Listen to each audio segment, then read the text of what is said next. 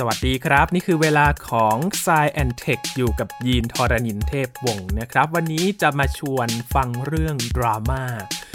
กว่าจะเป็นความเชื่อที่เรารู้กันนะครับว่าดวงอาทิตย์เป็นศูนย์กลางของระบบสุริยะจักรวาลเนี่ยมันผ่านร้อนผ่านหนาวอะไรมาบ้าง กับความคิด แนวคิดนี้ที่นำเสนอโดยนิโคลัสโคเปอร์นิคัสนะครับมาฟังเรื่องราวชีวิต พร้อมกับที่มาของเขากันครับในสายเทคตอนนี้ยินคุยกับอาจารย์บัญชาธนบุญสมบัติครับ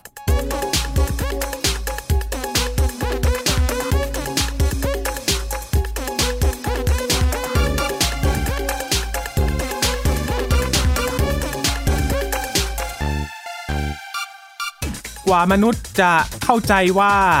ดวงอาทิตย์เป็นศูนย์กลางของระบบสุริยะจักรวาล แล้วก็โลกเป็นดาวบริวารนนะครับ มันผ่านแนวคิดอื่นๆ มาหลายแนวเหมือนกัน เคยมีแนวคิดที่ว่าโลกนี่แหละเป็นศูนย์กลางของจักรวาล เราเนี่ยเป็นจุดศูนย์กลางแล้วก็มีอื่นๆเนี่ยมาหมุนรอบตัวเรานะครับ ตัวดาวเคราะห์ที่ชื่อว่าโลกเนี่ยมันผ่านอะไรมาเยอะแยะมากมายเลยนะครับ และกว่าแนวคิดนี้จะได้รับการยอมรับเนี่ยมันก็ผ่านมานานหลายปีแล้ว จน นิโคลัสโคเปอร์นิคัสเนี่ยเขาเสียชีวิตไปแล้วเนี่ยกว่าจะได้รับการยอมรับนะครับ spoil แค่นี้ก่อน เรื่องราวชีวิตของเขาจะเป็นอย่างไรกว่าจะได้รับการยอมรับเนี่ยมันผ่านอะไรมาบ้างครับ อยู่กับอาจารย์บัญชาธนบุญสมบัติแล้วครับ สวัสดีครับอาจารย์ครับ สวัสดีครับยีนครับ สวัสดีครับท่านผู้ฟังครับยินขอเรียกว่าตอนนี้เป็นดราม่า science เลยครับครับ มันจะมีเรื่องเกร็ดเล็กเกร็ดน้อย ซึ่งเออเนาะเราไม่ตอนที่เด็กๆเนี่ยเรียนหนังสือมาเนี่ยจะไม่เคยได้ยินพวกนี้ เราจะได้ยินแต่คนบอกว่าโอเคโคเปอร์นิคัสเป็น คนที่ทำให้แนวคิดเรื่องดวงอาทิตย์เป็นศูนย์กลางของจักรวาลใช่ไหมเดี๋ยวจะขยายคำว่าจักรวาลอีกทีนะฮะเนี่ยนะครับเป็นที่ได้รับการยอมรับมานะครับแต่ว่ากว่าจะผ่านมาอย่างที่ยีนบอกนะฮะมันมีเกร็ดเล็กเกร็ดน้อยรองทางมากมายเลยครับครับ แต่ก่อนที่มนุษย์เนี่ยจะตกลงปลงใจยอมรับกับแนวคิดนี้นะครับ มันมีแนวคิดก่อนหน้านี้เนี่ยมันเป็นยังไงบ้างครับอาจารย์ ความจริงเนี่ยเราเราใช้ common sense ก็ได้นะฮะ จริงๆ ถ้าเกิดว่าเราไม่เรียนวิทยาศาสตร์นะแล้วเราไม่เคยถูกสอนมาว่าเอ่อ โลกหมุนรอบตัวเองหรืออะไรนี่นะฮะจู่ๆใครสักคนบอกว่าเนี่ยคุณรู้ไหมเนี่ยโลกกำลังหมุนอยู่เนี่ยให้ยินยินเชื่อไหมจริงๆนะแบบคือ คือคนก็ต้องคิดงี้สิถ้ามันหมุนอยู่จริงเนี่ยเราทำไมไม่ถูกเหวี่ยงออกจากโลกนึกออกไหมหรือไม่หรือไม่ก็มันก็มีมีความคิดในสายโบราณบอกว่าโอเค ถ้าโลกหมุนอยู่จริงเนี่ยสมมติว่าเราโยนของขึ้นนะครับสมมติว่าเราถือของในมือนี่นะครับแล้วเราโยนของขึ้นไปสูงสูงนิดหนึ่งครับ ถ้าโลกหมุนจริงเนี่ยตอนที่เราโยนของขึ้นไปของก็ลอยขึ้นไปใช่ไหมอืมโลกก็ต้องหมุนหนีของนั้นไป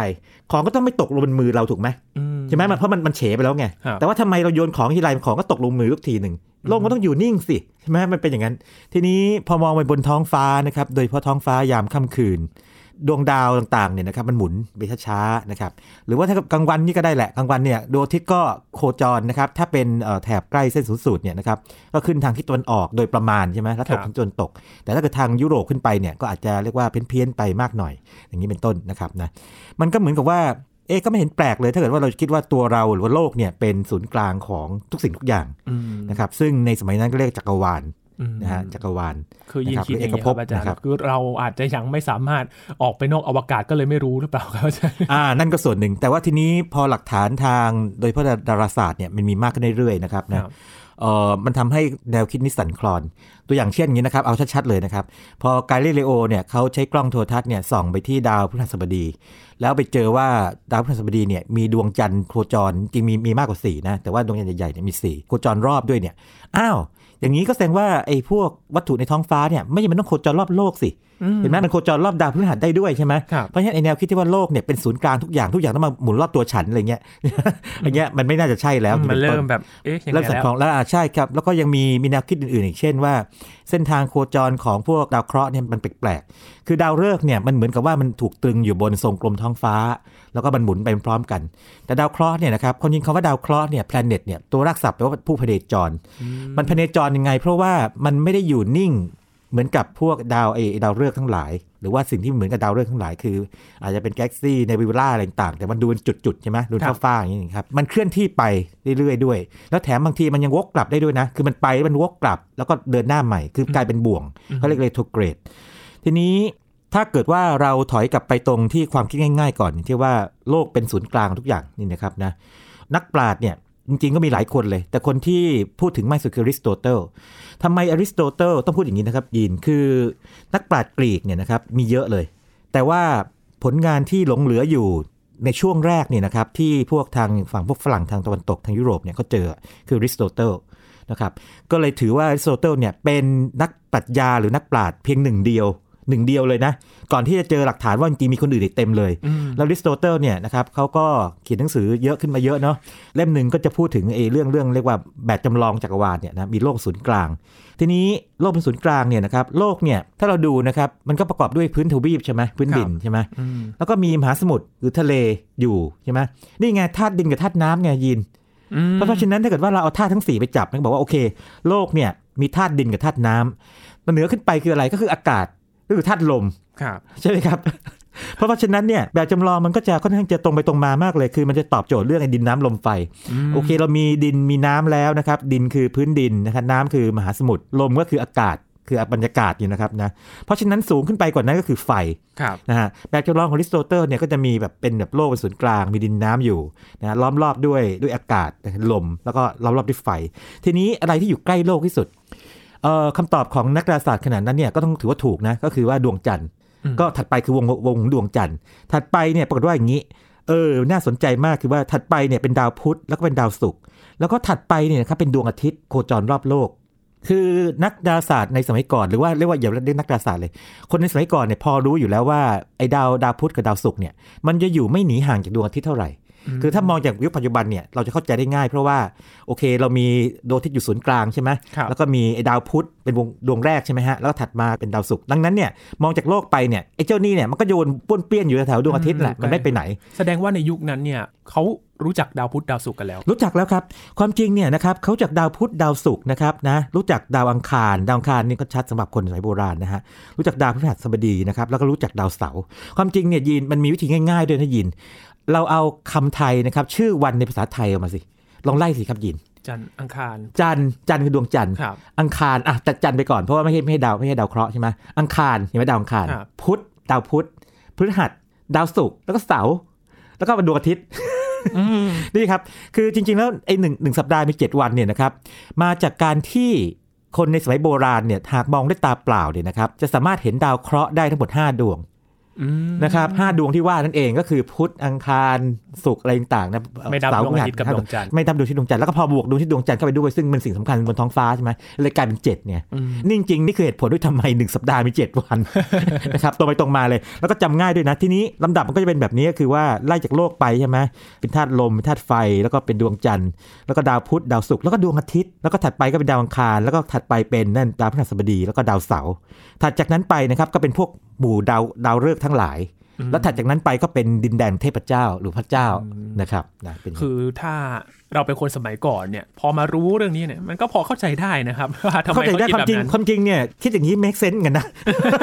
ในมุมผมนะ สมมติผมไม่มีความรู้มากเท่าที่เป็นอยู่ในปัจจุบันหมายถึงว่าที่ถูกสอนมาในปัจจุบันนี่นะครับครับ แล้วคิดตามตรรกะของคนโบราณ แล้วก็ตามหลักฐานที่มีอยู่เนี่ยมันก็เป็นเช่นนั้นธาตุทั้ง4 แล้วก็อะไรที่อยู่ใกล้อยู่ไกล แล้วก็อะไรที่มันมันโคจรยังไง แล้วก็เราเป็นอย่างนั้นนะครับแต่ทีนี้มันมันเกิดปัญหาอย่างที่ที่บอกเรียนให้ทราบไปตั้งแต่ต้นบอกว่าไอ้เจ้าตัวดาวฤกษ์เนี่ยไม่ค่อยมีปัญหาเท่าไหร่อืมเพราะว่ามันจับกันเป็นกลุ่มๆใช่ไหมแล้วมันก็หมุนไปพร้อมๆกันเลยเหมือนอยู่ในบนทรงกลมท้องฟ้าใช่ไหมครับแล้วก็คนโบราณก็มองว่าท้องฟ้านี่เป็นแบบเป็นทรงกลมหลายๆชั้นนะเป็นเปลือกหลายๆชั้นซ้อนอยู่ด้วย แต่ปัญหามันอยู่ที่ดาวเคราะห์นี่แหละดาวเคราะห์อย่างที่บอกว่า บางทีมันเดินหน้าไปแล้วก็ถอยหลัง แล้วก็เดินหน้าต่อเรียกเรโทรเกรด บางทีก็แบบนี้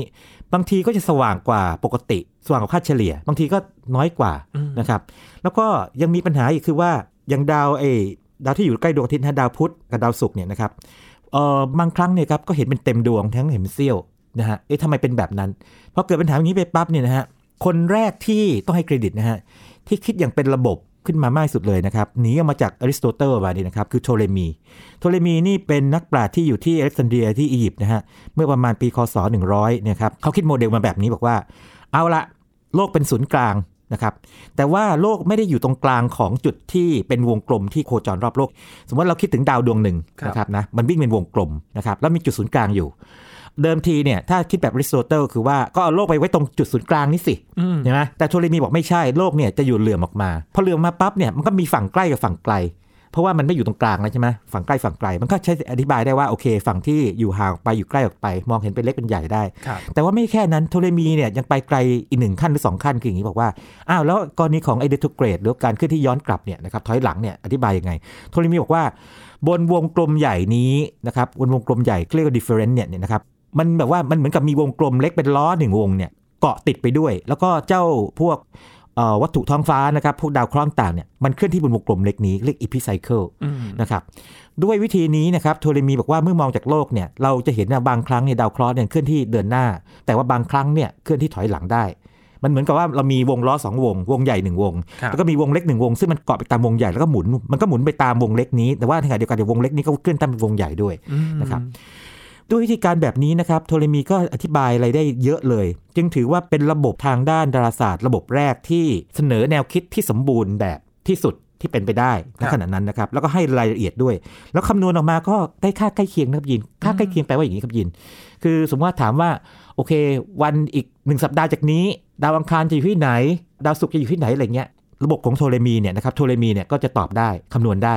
นะครับโดยที่ผิดพลาดไปไม่เยอะมากไม่กี่องศา นะครับเป็นอย่างนั้นไป แล้วก็ระบบนี้ก็เลยได้ความเชื่อถือมาในอาณาจักรโรมันนะครับในเอ่อยุโรปตอนยุคกลางเนี่ยนะครับแล้วก็ในโลกอิสลามด้วยจำได้ไหมเราเคยเล่าให้ฟังว่าตอนช่วงยุคกลางของของยุโรปซึ่งเป็นยุคมืดเนี่ยนะครับทางอิสลามนี่เฟื่องฟูมากโอ้เป็น golden era เลยใช่ใช่เฟื่องฟูเฟื่องฟูมากเขาก็รับไปด้วยนะครับแล้วก็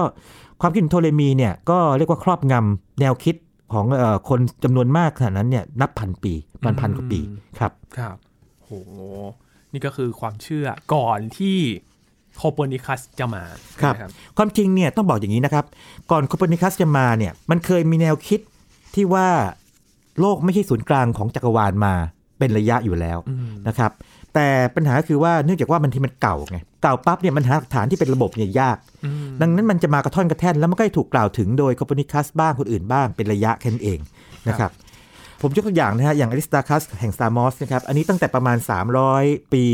นะครับ310 ถึง 230 ปีก่อนคริสต์ศักราชนี่นะครับเขาก็เสนอมาแล้วนะครับบอกว่าจริงๆแล้วเนี่ยเอ่อดวงอาทิตย์เนี่ยเป็นศูนย์กลางของจักรวาลนะครับโดยที่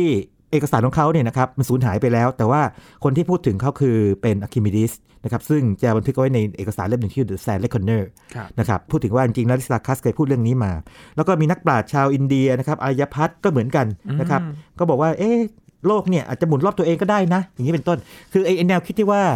โลกไม่ใช่ศูนย์กลางของทุกสิ่งทุกอย่างนี่นะครับนะกับแนวคิดที่ว่าโลกไม่ได้อยู่นิ่งๆเนี่ยมีมาเป็นระยะแล้วนะครับแต่ว่าโคเปอร์นิคัสเนี่ยน่าจะเป็นคนแรกที่ให้ข้อมูลเสนอแนวคิดอย่างเป็นระบบ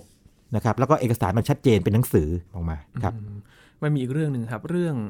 โลกกลมหรือแบนเนี่ยเถียงกันในยุคนี้หรืออ๋เปอล่าครับอาจารย์จริง ๆ แล้วเนี่ยต้องพูดอย่างนี้เลยนะครับ เราชอบบอกว่าคนโบราณชอบคิดว่าโลกแบนเออไม่จริงครับ ตั้งแต่กรีกเนี่ยนะครับรู้อยู่แล้วโลกกลมอ๋อ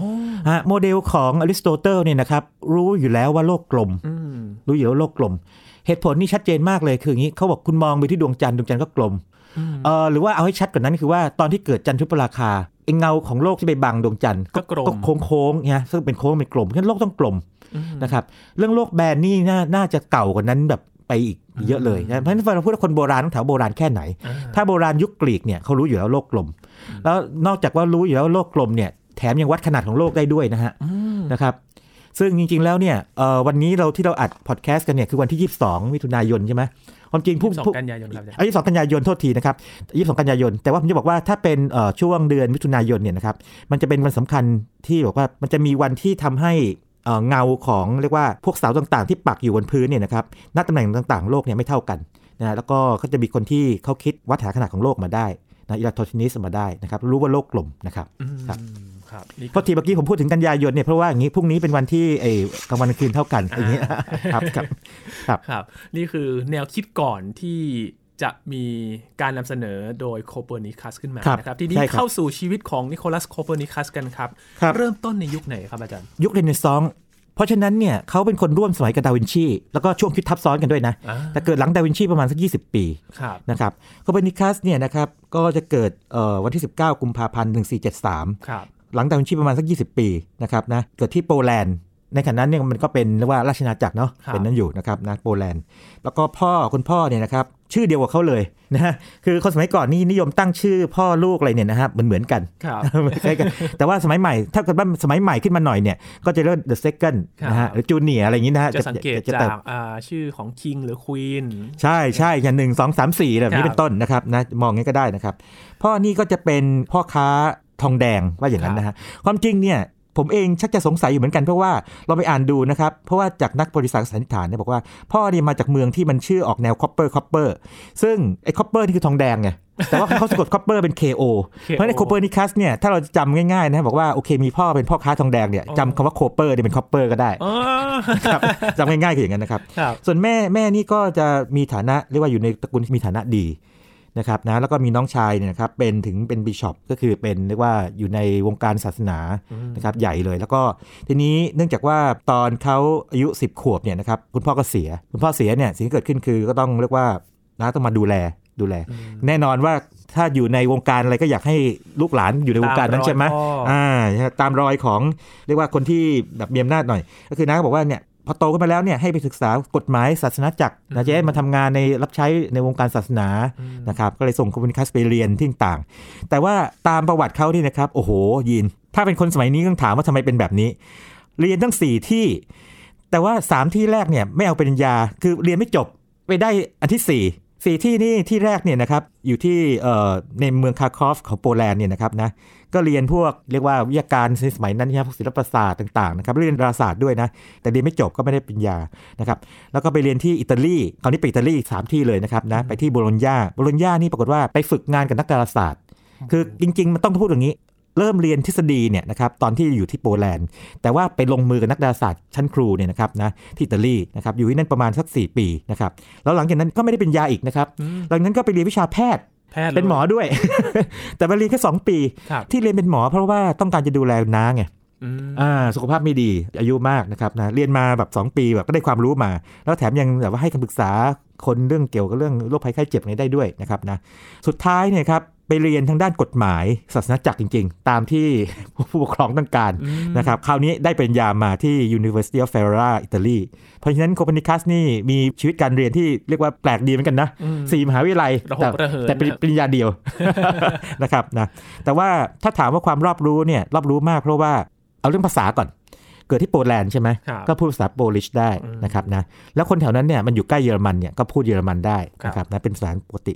แล้วคนในยุคนั้นเนี่ยเนื่องจากว่าภาษาละตินเนี่ยถือว่าเป็นภาษาของผู้นักปราชญ์นะพวกเอกสารต่างเขียนภาษาละตินก็รู้ภาษาละตินก็องศึกษานะครับและเนื่องจากว่าไปอยู่อิตาลีต้องสามภาษาที่เนี่ยอิตาเลียนนี่แล้วก็ภาษาอิตาเลียนอีก และเนื่องจากโคโปนิคัสเนี่ยอยากจะศึกษาไอ้ตำรากรีกโบราณเนี่ยนะครับ ให้ให้ลึกซึ้งอืมนะครับก็จึงต้องไปศึกษากรีกอีกอ่าแล้วดังนั้นรู้รู้ห้าภาษาโอ้โหอันนี้เฉพาะภาษาก่อนนะครับ ยังไม่นับเรื่องดาราศาสตร์ที่เก่งอยู่แล้ว อันนี้เรารู้ว่าถึงเสนอมาได้ คณิตศาสตร์ต้องเก่งด้วยเพราะว่าการที่จะเสนอโมเดลหรือแบบจำลองมาได้เนี่ยนะครับเลขาคณิตและคณิตศาสตร์เนี่ยต้องแม่นยำต้และองคำคำนนววณณอย่างเป็นระบบใช่ใช่เอกสารที่เขาเขียนขึ้นมาเนี่ยนะครับต้องพูดว่าอย่างนี้เขียนให้สำหรับนักดาราศาสตร์ด้วยกันเองอ่าน คนธรรมดาจะอ่านไม่ได้ เพราะว่ามันเป็นภาษาคณิตศาสตร์ นะครับเป็นภาษาคณิตศาสตร์ คือไอ้ตรงบรรยายเนี่ยก็ภาษาธรรมดาแหละ แต่พอครับถึงจุดคำนวณปั๊บเป็นคณิตศาสตร์ทั้งนั้นเลยนะครับนะแถมยังรู้เรื่องเมื่อกี้เรื่องการแพทย์ใช่ไหมครับอะเป็นหมอด้วยนะครับ แล้วก็ด้วยความรู้ทางด้านคณิตศาสตร์ด้วยมั้งเข้าใจว่าส่วนหนึ่งนะไปรู้ทางด้านนั่นอีกไปรู้ทางด้านเศรษฐศาสตร์เคยเสนอทฤษฎีการเงินด้วยนะฮะว่าต้องผลิตเหรียญกระสาบยังไงไอ้พวกค่าเงินมันมันถึงจะเรียกว่ามีเสถียรภาพดีต่างๆอะถือว่าเป็นนักเศรษฐศาสตร์ด้วย แล้วก็สุดท้ายคือมีความรู้ด้านกฎหมาย โดยเฉพาะกฎหมายว่าศาสนาจักรครับนะครับ จะเรียกว่าเป็น polymath ได้ไหมครับเนี่ยเป็น poly math เออเป็น polymath เหมือนเหมือนกับดาวินชีครับเพียงแต่ว่าจุดเด่นของโคเปนิคัสเนี่ยจะมาเด่นด้านดาราศาสตร์ คนจะรู้จักเขาในตรงนี้เยอะเลยนะแต่ถามว่าเขารู้เรื่องอื่นไหมโอ้เยอะเลยครับเออเขาเป็นปริญญาเอกด้านกฎหมายภาษาศาสนาจักรนะ นะครับแล้วก็ตอนที่เสียชีวิตก็เสียชีวิตในในนี่แหละในร่มเงาของศาสนาเนี่ยนะครับตอนฝังก็ฝังแบบนั้นนะครับถ้าประเมินในยุคนั้นนะครับในยุคที่การศึกษาเนี่ยสาขามันไม่ได้ชัดเจนขนาดนั้นเนี่ยมันถือว่าเป็นโอกาสที่เขาจะได้ศึกษาได้กว้างขวางมากกว่าเดิมหรือเปล่าครับอาจารย์อะมีส่วนมีส่วน เพราะว่ามันทำให้รอบรู้มันทำให้รอบรู้แล้วก็มีสายตากว้างไกลแล้วอาจจะมีคอนเนคชันเยอะ แต่ส่วนหนึ่งเนี่ยนะครับผมว่าเขาจะอย่างนี้ เขาเป็นคนที่รู้ว่าตัวเองชอบอะไรจริงครับๆเพราะแม้จะเห็นว่า เอาเข้าจริงแล้วสี่ที่เนี่ยนะครับเขาไม่ได้เรียนดาราศาสตร์เป็นวิชาหลักนะอืมแต่ใช้เวลากับดาราศาสตร์ทุกที่เลยนะครับโดยเฉพาะตอนที่เริ่มเรียนที่เมืองคาครอฟเนี่ยนะครับกับที่โบโลญญาที่อิตาลีเนี่ยนะครับครับก็ฝึกงานดาราศาสตร์แล้วก็ในที่สุดแล้วผลงานแห่งชีวิตก็เป็นผลงานด้านดาราศาสตร์นะครับก็ต้องเรียกว่าเออมันเหมือนกับคนเราเนี่ยนะครับ คุณจะไปเรียนอะไรมาก็ตามเนี่ย แต่ถึงที่สุดแล้วเนี่ยไอสิ่งที่มันเป็นผลงานในชีวิตของคุณเนี่ยส่วนใหญ่เป็นสิ่งที่คุณชอบจริงอืมมันจะอยู่ในใจของเราๆมันจะอยู่ในใจแล้วก็มันก็จะโผล่ขึ้นมาเรื่อยแล้วคุณก็จะทำมันอยู่เรื่อยๆนะฮะมันก็จะเป็นแบบนั้นครับครับ ทีนี้ครับ แนวคิดที่เขาเสนอมาว่าดวงอาทิตย์เป็นศูนย์กลางของระบบสุริยะจักรวาลเนี่ยมันเริ่มต้นยังไงครับอาจารย์จริง ๆ ถ้าเอาพื้นฐานเนี่ยเกิดจากการที่เขาอ่านความคิดของปราชญ์โบราณส่วนหนึ่งขณะเดียวกันเนี่ยเขามีความรู้ดาราศาสตร์ครับแล้วเขาก็รู้ว่าโมเดลของโทเลมีเนี่ยนะครับ มันมีที่ผิดหลายจุด ซึ่งแต่ว่าที่ผิดหลายจุดเนี่ยคนก็พยายามจะไปแก้นู่นแก้นี่แต่มันยิ่งแก้ยิ่งยุ่งเหมือนลิงแก้แหไงยิ่งแก้มันยิ่งยิ่งซับซ้อนขึ้นเรื่อยๆนะครับนะแล้วก็อีกส่วนหนึ่งคือเกิดจากการที่เขาไปร่วมการสังเกตการดาราศาสตร์มตอนที่อยู่ที่มหาวิทยาลัยที่โบโลญญาอิตาลีนะครับ ก็ทำให้เขาเรียกว่า คิดใหม่เลย ประกอบกับช่วงนั้นนี่นะครับเป็นช่วงที่มันเกิดการเปลี่ยนแปลง คือยุคเรเนซองส์เนี่ยนะครับเป็นยุคอะไรเรเนซองส์เนี่ยเป็นยุคที่ทำให้คนบอกว่าไม่มี authority คือไม่มีคนที่มีอำนาจชี้เป็นชี้ตายต่อไปพูดง่ายๆคือศาสนาก็ถูกท้าทายเอ่อในกรณีของศาสนาคริสต์เนี่ยนะครับโปรเตสแตนต์ก็เกิดในยุคนี้ครับนะครับมาร์ตินลูเทอร์เกิดในยุคเดียวกันนี่นะฮะ ยังรู้จักงานของโคเปนิคัสไม่ชอบเลย แล้วก็ในแง่ของศิลปวิทยาการบอกว่าอริสโตเติลไม่ใช่ปราชญ์เพียงหนึ่งเดียวของกรีกนะครับแต่มีปราชญ์ตั้งหลายคน แล้วก็ยุคเรเนซองส์เนี่ยก็ยังเรียกว่าไปรื้อฟื้นเอกสารโบราณมานะครับจากทั้งในภาษากรีกหรือกรีกแปลเป็นละติน หรือว่าแปลเป็นภาษาอาหรับจากทางโลกอิสลามมากลับมานะครับมันทำให้คล้ายๆ คนในยุคนั้นนี่มีความเชื่อว่าเฮ้ยไอสิ่งที่เราเชื่อๆกันมาโดยคนที่เรียกว่าน่าเชื่อถือเนี่ยมันอาจจะไม่จริงก็ได้อืมนะฮะมันทำให้มีความกล้าที่จะเสนอนี้ขึ้นมา แต่แม้กันนั้นเนี่ยนะครับโคเปนิคัสเนี่ยก็สงวนท่าทีนะครับยิน คือเขาเสียชีวิตในปี 1543 นะครับ แต่ว่าไอเดียของเขาเนี่ยนะครับมันผุดมาก่อนต้องนานแล้วนะครับก่อนร่วมนั้นต้องประมาณสัก 20-10 ปี แล้วในช่วงแรกเนี่ยเขาจะเขียนเป็นคล้ายๆ กับบทความครับเรียกว่าบทความขนาดยาวแล้วกันเพราะมันยาวประมาณ 30 หน้านะครับแต่บทความนี้เขาจะไม่ตีพิมพ์ คือคำว่าตีพิมพ์แปลว่าทำให้เป็นการหนังสือเป็นเล่มๆครับเขาใช้ลายมือเขียนเนี่ยแล้วก็ส่งให้กับเพื่อนๆที่ไว้ใจได้เนี่ยอ่าน แล้วก็ในบทความนี้เนี่ยนะครับเขาก็จะเสนอแนวคิดที่ว่าดวงอาทิตย์เป็นศูนย์กลางของจักรวาลลงไปนะครับ ผมอ่านภาษาละตินเนี่ยอาจจะไม่ถูกนะครับ แต่ว่ามันเขียนนี้ commentariolus นะครับ ซึ่งภาษาอังกฤษเรียกว่าแปล the little commentary มันจะมีมันจะมีหลักการอยู่ 7 ข้อเอาแบบเร็วๆนิดหนึ่งได้ไหมครับครับบอกว่าวัตถุท้องฟ้าเนี่ยนะครับไม่ได้เคลื่อนที่ไปรอบจุดใดจุดหนึ่งอะชัดๆนะครับสองนี่คือโลกเนี่ยเป็นศูนย์กลางของระบบโลกกับดวงจันทร์อะอันนี้อาจจะชัดเจน แต่สามนี่คือหัวใจเลยสามเนี่ยบอกว่าวัตถุต่างๆในท้องฟ้าเนี่ยเคลื่อนที่เป็นทรงกลม จุดศูนย์กลางไม่อยู่ที่โลกมันจะอยู่รอบดวงอาทิตย์ พูดง่ายๆคือดวงอาทิตย์เป็นศูนย์กลางของเอกภพหรือจักรวาลครับนะครับนะสี่คืออย่างนี้มันเกิดคำถามว่าทำไมเราถึงไม่เห็นพาราแล็กซ์เอาเรื่องพาราแล็กซ์ก่อนนะครับยินคุ้นกับพาราแล็กซ์ไหมคุ้นๆครับพาราแล็กซ์ทำแบบนี้นะครับคุณผู้ฟังทำลองทำดูนะฮะเราเอานิ้วชี้มาไว้ตรงหน้าเราห่างเราประมาณสักสักคืบหนึ่งก็ได้นะครับสักคืบหนึ่งเรามองด้วยตาซ้ายเราสังเกตว่าฉากหลังเป็นไร แล้วเรามองด้วยตาขวา จะเห็นว่าตาซ้ายกับตาขวาเราเนี่ยนะครับ แม้ว่าจะเห็นไอฉากหลังของนิ้วนิ้วของเราเนี่ยไม่เหมือนกันครับถูกไหมครับ อันนี้เรียกพาราแล็กซ์ อืมอ่ามันแบบว่ามองจากสองที่เนี่ยมันต่างกันครับนะครับทีนี้ที่มันเป็นแบบนั้นเพราะว่าฉากหลังเนี่ยมันอยู่ใกล้อืมถ้าฉากหลังอยู่ไกลมากๆเนี่ยนะครับเราจะไม่เห็นความแตกต่าง ดังนั้นเนี่ยนะครับมันก็มีคำอธิบายจากคอมมูนิคัสบอกว่าไอการที่เราไม่เห็นพาราแล็กซ์นะครับเมื่อโลกเคลื่อนที่ไปเรื่อยๆเนี่ยนะครับของดวงดาวต่างๆเนี่ยก็เป็นเพราะว่าดวงดาวต่างๆเนี่ยมันอยู่ไกลจากดวงอาทิตย์กับโลกเนี่ยมากเลยอืมนะครับนะข้อ5เนี่ยบอกว่าไอดวงดาวต่างๆเนี่ยไม่ได้เคลื่อนที่นะครับการที่เราเห็นมันหมุนไปทั้งท้องฟ้าเนี่ยเกิดจากการที่โลกหมุนรอบตัวเองครับ นะครับนะแล้วก็ข้อ6เนี่ยบอกว่าโลกเนี่ยเคลื่อนที่ไปรอบดวงอาทิตย์อันนี้จะซ้ำกับข้อข้อ3นิดหนึ่งนะฮะแต่จะบอกว่าโลกเนี่ยนะครับมีการเคลื่อนที่หลายแบบด้วยคือหมุนรอบตัวเอง รอบดวงอาทิตย์ด้วยอย่างนี้เป็นต้นนะครับนะอืมแล้วก็ข้อ 7 บอกว่า การที่เอ่อวงโคจรของโลกเนี่ยนะครับรอบดวงอาทิตย์เนี่ยทำให้มันเหมือนกับว่าอย่างนี้สมมติว่าโลกหมุนจากทาง ตะวันตกไปตะวันออกใช่ไหมนะมันทำให้แบบดาวเนี่ยหมุนกลับกันอย่างนี้เป็นต้นนะครับตะวันออกตะวันตกเป็นต้นนะครับเจ็ดข้อนี้เนี่ยจะอยู่ในบทความนี้ก่อนครับนะครับโดยที่ยังไม่มีคณิตศาสตร์ แต่ว่าจริง ๆ แล้วคอมมิวนิคัสเนี่ยน่าจะทำแล้วแหละ เริ่มทำคณิตศาสตร์แล้ว ไปตีพิมพ์เอาปีที่เขาเสียชีวิตพอดีเลย ซึ่งมันมีไอ้เจ็ดหลักการนี้บวกกับคณิตศาสตร์ด้วยออกมาเป็นหนังสือ 6 เล่มอืมครับยินครับ โอ้กว่าจะที่ได้เผยแพร่ครับใช่ที่เขาสงวนท่าทีไว้เนี่ยมันก็มีข้อสันนิษฐานหลายอย่าง แต่อย่างหนึ่งที่เชื่อกันก็คือว่ามันน่ากลัวเหมือนกันเนาะเสนออะไรไปแบบ ขัดกับความเชื่อคนอ่านั่นส่วนหนึ่งไปขัดกับความเชื่อของคนในสมัยนั้น โดยเฉพาะเกี่ยวกับทางศาสนาด้วยเนาะครับสองคือโมเดลของโคเปนิคัสเนี่ยก็ยังไม่สมบูรณ์แบบ เพราะว่าปัจจุบันเรารู้ว่าวงโคจรเนี่ยนะครับจริง ๆ แล้วเนี่ยมันไม่ใช่วงกลมมันจะเป็นวงรีรีเป็นวงรีครับซึ่งตอนหลังเนี่ยเคปเลอร์เนี่ยถึงจะมาแก้เรื่องนี้ได้เขาก็กลัวว่าเขาจะถูกโจมตีอย่างนี้ไงแต่ในที่สุดเขาก็ตีพิมพ์ออกมา แล้วก็ตอนตีพิมพ์เนี่ยก็มีเรื่องดราม่าเล็กๆอย่างนี้ครับมีนักดาราศาสตร์คนหนึ่งนักคณิตศาสตร์คนหนึ่งนะครับชื่อเรติคุส เขาจะเรียกว่าชอบโมเดลของของเอ่อโคเปนิคัสมากเลย ก็จะรับไปตีพิมพ์ให้ช่วยจัดการเรื่องตีพิมพ์ แต่ว่าด้วยเหตุบางอย่างนะครับทำให้การจัดการเนี่ยไปตกอยู่ในมือของคนอีกคนหนึ่งชื่ออันเดรียสนะครับโอเซียนเดอร์ปรากฏว่าโอเซียนเดอร์เนี่ยเขาก็มีความรู้ดาราศาสตร์ในสมัยนั้นนะเขาไปใส่หน้าปิดหน้าคือเป็นหน้าคล้ายๆ ถ้าปัจจุบันเรียกคำนิยมอะแต่ว่ามันไม่ค่อยนิยมเท่าไหร่ บอกว่าสิ่งที่ท่านจะได้อ่านต่อไปนี้เนี่ยข้างในเนี่ยไม่จำเป็นต้องถูกต้อง แต่ว่ามันเป็นแค่เครื่องมือในการคำนวณให้ถูกต้องแค่นั้นเอง คือนักดาราศาสตร์เนี่ยจะถือว่าเอาละไอ้สมมติฐานต่างๆเนี่ยนะครับอาจจะไม่ได้เป็นจริงก็ได้ แต่ถ้าเกิดว่ามันคำนวณมาถูกเนี่ยก็ถือว่าใช้ได้แล้วทำนองนี้เป็นต้นครับโปะหน้าไปโดยที่ไม่ได้รับการยอมรับจากผู้เขียนคือโคเปอร์นิคัสกับเรติคุสเลย แล้วพอถูกตีพิมพ์ออกมาเนี่ยนะครับ ปรากฏว่า โอ้โห ก็มีคนไม่พอใจแน่นอน อย่างหนึ่งคืออย่างนี้ มันทำให้เกิดเอฟเฟกต์แบบนี้คือว่า ด้วยใบโปะหน้านี้มันทำให้ทางศาสนาเนี่ยไม่ได้โจมตีหนังสือเล่มนี้เต็มที่ไงอ๋อเพราะว่าใบโปะหน้านี่ไปบอกว่าสิ่งที่เขียนในนี้เนี่ยไม่ใช่ต้องจริงอืมเพียงแต่ว่าวิธีการทางคณิตศาสตร์เขาเนี่ยใช้แล้วมันใช้ได้เออนึกภาพไหมมันเลยกลายเป็นลดดีกรีความร้อนแรงของการที่ศาสนาจะมาเล่นงานเขาอืมไปคือหน้าปกเนี่ยถ้า เป็นศัพท์ง่ายๆเนี่ยเป็นไม้กันหมาไปก่อนอะทำนองนั้นทำนองนั้นแต่ว่าถ้ามองในแง่ของเอ่อเรียกว่าจริยธรรมอะไรต่างๆเนี่ยมันไม่ค่อยถูกต้องเพราะว่าผู้เขียนไม่ได้ยินยอมแบบนั้นครับนะครับแล้วมันไม่ลดทอนความน่าเชื่อถือมันลงไปอืมแต่ขณะเดียวกันเนี่ยมันเป็นช่วยตรงนี้ช่วยบรรเทาไปได้บ้างอืมนะครับแต่ในที่สุดเนี่ยมันก็มีบางช่วงเหมือนกันในปี 1600 กว่านี่ครับที่ทางศาสนาจักรเนี่ยก็แบนหนังสือเล่มนี้ครับนะครับแต่ในที่สุดเนี่ยความจริงก็เป็นความจริงเนาะนักดาราศาสตร์ก็พบว่าโมเดลของคอปเปนิคัสเนี่ยดีกว่าอืแม่นยำกว่า แล้วก็เรียบง่ายกว่า จึงได้รับการยอมรับนับเป็นนั้นมา นะครับครับแต่กว่าจะได้รับการยอมรับนี่ก็เขาก็เสียชีวิตไปแล้วใช่ไหมครับอาจารย์ ต้องพูดว่าอย่างนั้นคือในช่วงชีวิตมีชีวิตอยู่เนี่ยนะครับได้รับการยอมรับค่อนข้างน้อยครับคือคนจำนวนไม่มากหรอกส่วนหนึ่งเป็นเพราะว่ามันแตกต่างจากสิ่งเคยเชื่อมา แต่อีกส่วนหนึ่งเนี่ยน่าจะเกิดจากการที่ว่าหนังสือของโคเปอร์นิคัสเนี่ยนะครับซึ่งเขาเขียนขึ้นมา 6 เล่มเนี่ยนะครับประมาณสักครึ่งเล่มหลังเนี่ยนะครับมันเต็มไปด้วยคณิตศาสตร์ที่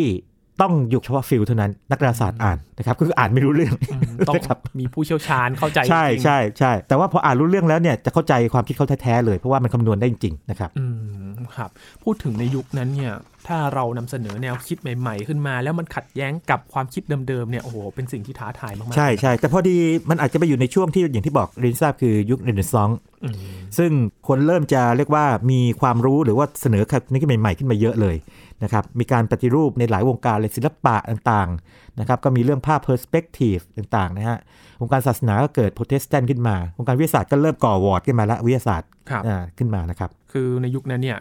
เป็นการฟื้นฟูศิลปะวิทยาการ หลายคนอาจจะไปโฟกัสเรื่องของศิลปะเป็นหลักนะครับ แต่จริงๆ ในยุคนั้นเนี่ยเรื่องของความรู้ด้านต่างๆ เนี่ยก็เริ่มต้นขึ้นมาในยุคนั้นเหมือนกันใช่ไหมครับ ใช่ครับ ใช่ครับ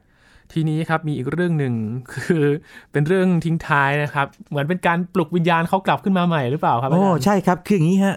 ในปี 2004 เนี่ยนะครับคือ 20 ปีก่อนโดยประมาณเนี่ยนะครับมีความพยายามในการหาหาศพเขา นะฮะอ่าของโครงกระดูกเขาหรือหัวกะโหลกเนี่ยนะฮะที่ฝังไว้ในเรียกว่าศาสนสถานนะครับอืมคือตอนที่โคเปอร์นิคัสมีชีวิตอยู่เนี่ย ก็มีชื่อเสียงระดับหนึ่งในวงการครับแต่ไม่ได้ดังเปรี้ยงปร้าง เพราะฉะนั้นการฝังศพเนี่ยก็ไม่ได้ไม่ได้ถูกแยกออกมาชัดเจนอะไรขนาดนั้น ก็ฝังรวมๆกับคนอื่นอืมนะครับ สิ่งที่เกิดขึ้นก็คือว่ามีการไปขุดเพื่อหาให้เจอนะครับ ใช้เวลา 4 ปีในการ confirm ปรากฏว่าอย่างนี้ การ confirm หรือการยืนยันเนี่ย ยืนยันได้2อย่าง อย่างที่ชัดที่สุดก็คือ เขาพบว่า DNA ที่อยู่ในกระโหลกเนี่ยนะครับนะไปตรงกับ DNA ที่อยู่ในเส้นผม ที่ติดค้างอยู่ในหนังสือเล่มหนึ่งของโคเปอร์นิคัสโอ้อันนี้แบบใช้ไฮเทคปัจจุบันนะครับไปจับได้เลยนะครับ แล้วก็ หัวกะโหลกเนี่ยพอมา reconstruct ให้เป็นรูปหน้าคนเนี่ยนะครับปรากฏว่าคล้ายกับใบหน้าของภาพวาด คือโคเปอร์นิคัสเนี่ยอยู่สมัยที่มันวาดภาพแล้วไงเห็นไหมในซองไงอ่ามันจะมีภาพวาดเขาอยู่มันคล้ายกันมากนะครับดังนั้นเนี่ยก็สรุปค่อนข้างจะเด็ดขาดเลยละค่อนข้างเด็ดขาดเลยว่านี่คือโคเปอร์นิคัสก็เลยมีการทำพิธีทางศาสนาในปี 2010 คือตอนประกาศค้นพบแล้วใน2008นะครับยืนยันอันนั้นยืนยัน แล้วพอ 2010เนี่ยนะครับก็มีการทำพิธีทางศาสนาอีกครั้งหนึ่งแล้วก็ฝังครั้งที่ 2 อย่างเป็นทางการ แล้วก็เท่านี้ทำหลุมฝังศพให้เรียบร้อยแล้วก็มีสัญลักษณ์อะไรบางอย่างอยู่ด้วยนะครับรูประบบสุริยะอะไรต่างๆครับอืมครับ คือได้รู้จักเขาจริง ๆ ถึงจะมาขุดค้นอีกทีใช่ไหมครับอาจารย์ ใช่ใช่เข้าใจว่าน่าจะ ไม่แน่ใจว่าแรงบันดาลใจคืออะไรนะ จากเส้นผมหรือเปล่าอันนี้ไม่แน่ใจนะครับนะแต่ว่าไอการที่เอา DNA ไปเทียบกันได้เนี่ยนะครับเป็นอะไรที่น่าทึ่งในแง่จากมุมมองสมัยใหม่เหมือนกันครันะบบอกว่าโอเคเออโชคดีที่ทำผมร่วงเอาไว้น่าทึ่งตรงที่ว่าเส้โอ้นโหเส้นผมมันผ่านแล้วยังอุตส่าห์ไปเจอกี่ร้ยไปปีเจออีกนะครับ อันนี้ครับเป็นอะไรที่น่าทึ่งมากเพราะฉะนั้นก็ถือว่า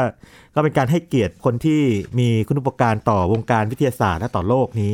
นะครับอย่างเป็นรูปธรรมนะครับครั้งหนึ่ง แล้วแล้วก็จบสวย จบสวยครับ เป็นการรื้อฟื้นอีกครั้งหนึ่งนะครับทำครัให้บรู้จักเขาแล้วก็ยกย่องเขาให้มากขึ้นว่าเป็นจุดเริ่มต้นนะครับ ถึงแนวคิดที่ว่าดวงอาทิตย์เป็นศูนย์กลางของจักรวาล ระบบสุริยะจักรวาลนะครับครับแล้วก็มีการเอาแนวคิดของเขาเนี่ยมาปรับจน